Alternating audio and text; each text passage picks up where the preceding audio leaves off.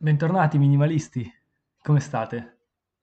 Voglio anzitutto ringraziare chi lascia dei commenti su Spotify. Ad esempio, riguardo lo scorso episodio, saluto Mati che mi ha lasciato un commento che la vedeva concorde a quello che avevo espresso riguardo al Black Friday. E per rimanere in tema, anche quest'anno non ho comprato nulla alla fine. Quelle due cose che cercavo per fare dei regali di Natale non erano scontate, per cui alla fine non le ho comprate. È andata così. Riguardo alla tematica di oggi, invece, parliamo di auto, come vi avevo già accennato nello scorso episodio.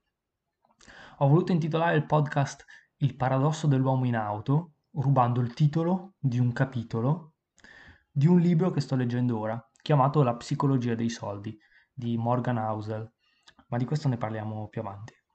Parto dicendo che purtroppo in questo momento della mia vita devo comprare un'auto.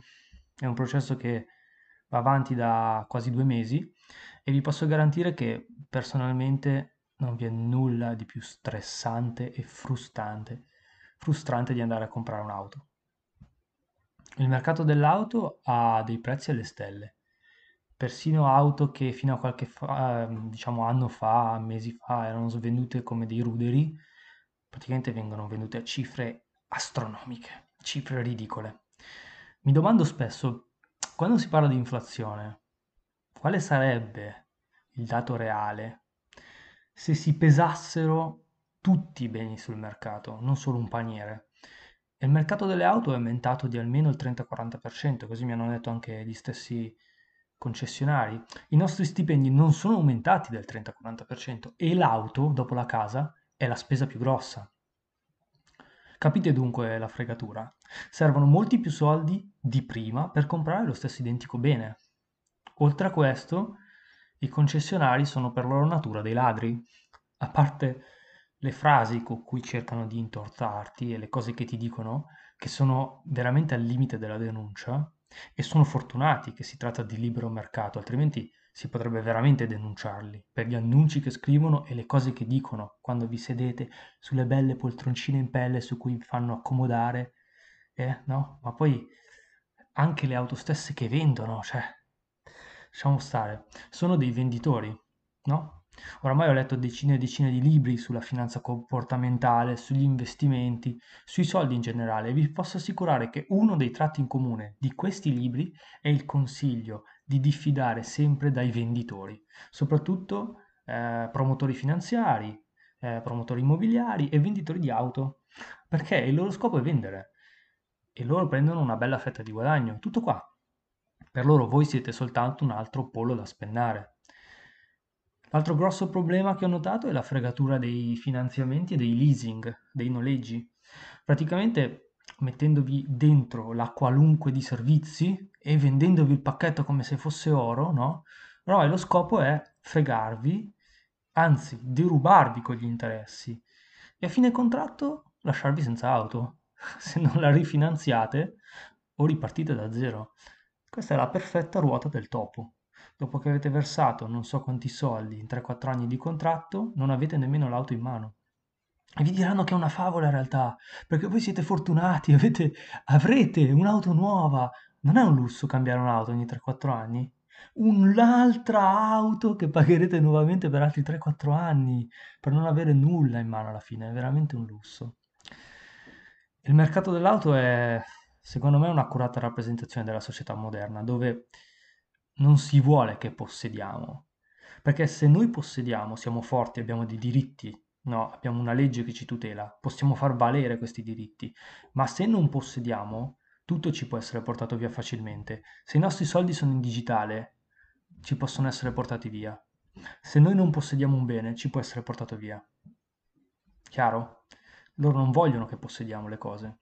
Comunque, alla fine, dopo aver girato la qualunque, aver visto un po' di tutto, ho trovato cosa comprare e penso che l'anno prossimo prenderò, purtroppo, comprerò la macchina. E la pagherò tutta subito. Non ho alcuna intenzione di pagare un interesse che, se consideriamo il TAEG, è di oltre il 10% nella maggior parte delle finanziarie. Questa secondo me è usura. Per un'auto secondo me è usura. Io quel 10% lo miro a fare piuttosto sui mercati finanziari e non a pagarla a qualcuno come debito per aver comprato una macchina.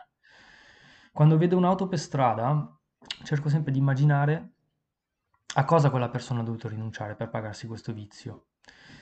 A quanti soldi poteva investire al posto di spenderli per quel tipo di auto? A quanta rendita, quanta rendita avrebbe avuto negli anni, anziché aver perso quei soldi in maniera così misera?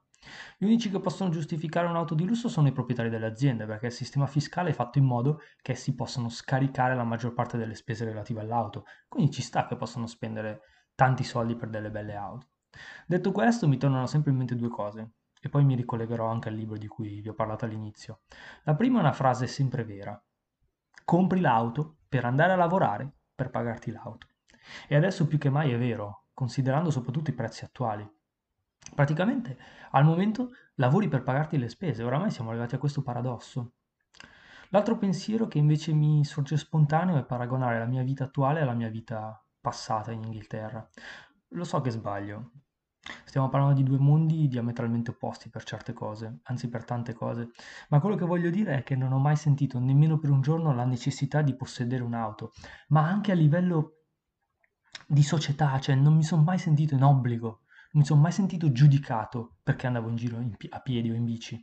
È un paragone sbagliato perché comunque ho sempre vissuto in città medio-grandi in, in Inghilterra, mentre qui in Italia vivo in un paese piccolo ma so anche che in molti paesini piccoli in Inghilterra si può vivere senza auto. Eh, ho provato anche questo sulla mia pelle, mh, visitando certi posti veramente infognati, diciamola così, eppure eh, c'erano i servizi. Invece qui da noi è praticamente impensabile. Oltretutto l'auto in Italia è appunto è uno status. No, si fa a gara per avercelo più lungo, per usare un'espressione, de- un'espressione, un'espressione della strada, diciamo, espressione banale. Quindi non si dà in realtà peso all'utilità, piuttosto si dà molto peso all'impressione che si fa sugli altri, no? So che siamo fatti così in Italia, lo facciamo anche con il vestiario. Siamo famosi nel mondo perché ci vestiamo bene e lo facciamo soprattutto per impressionare gli altri e vale lo stesso per le auto. Torno sul libro per concludere, il paradosso dell'uomo in auto di cui parla Hausen nel libro. Lui, dopo aver lavorato per molti anni come parcheggiatore in un hotel di lusso, ha visto ogni tipo di auto e ogni tipo di proprietario e ha riflettuto molto su questo concetto. Non ci interessa chi guida l'auto, ci interessa l'auto. Quello che ci impressiona è l'oggetto e noi ci immaginiamo di riflesso alla guida dell'auto, ci proiettiamo dietro il volante e lo facciamo perché immaginiamo di poter far colpo sugli altri grazie a quell'auto. Lo facciamo così tanto che non ci accorgiamo di chi quell'auto la sta guidando. Praticamente la nostra mente si focalizza così tanto sull'oggetto che il guidatore diventa un attore secondario, lo ignoriamo, per noi non esiste. Questo demolisce del tutto quell'idea di impressionare gli altri. Praticamente impressiona l'oggetto e non il soggetto. Si svuota persino l'importanza del soggetto che guida l'auto, cioè funziona così, sono paradossi appunto.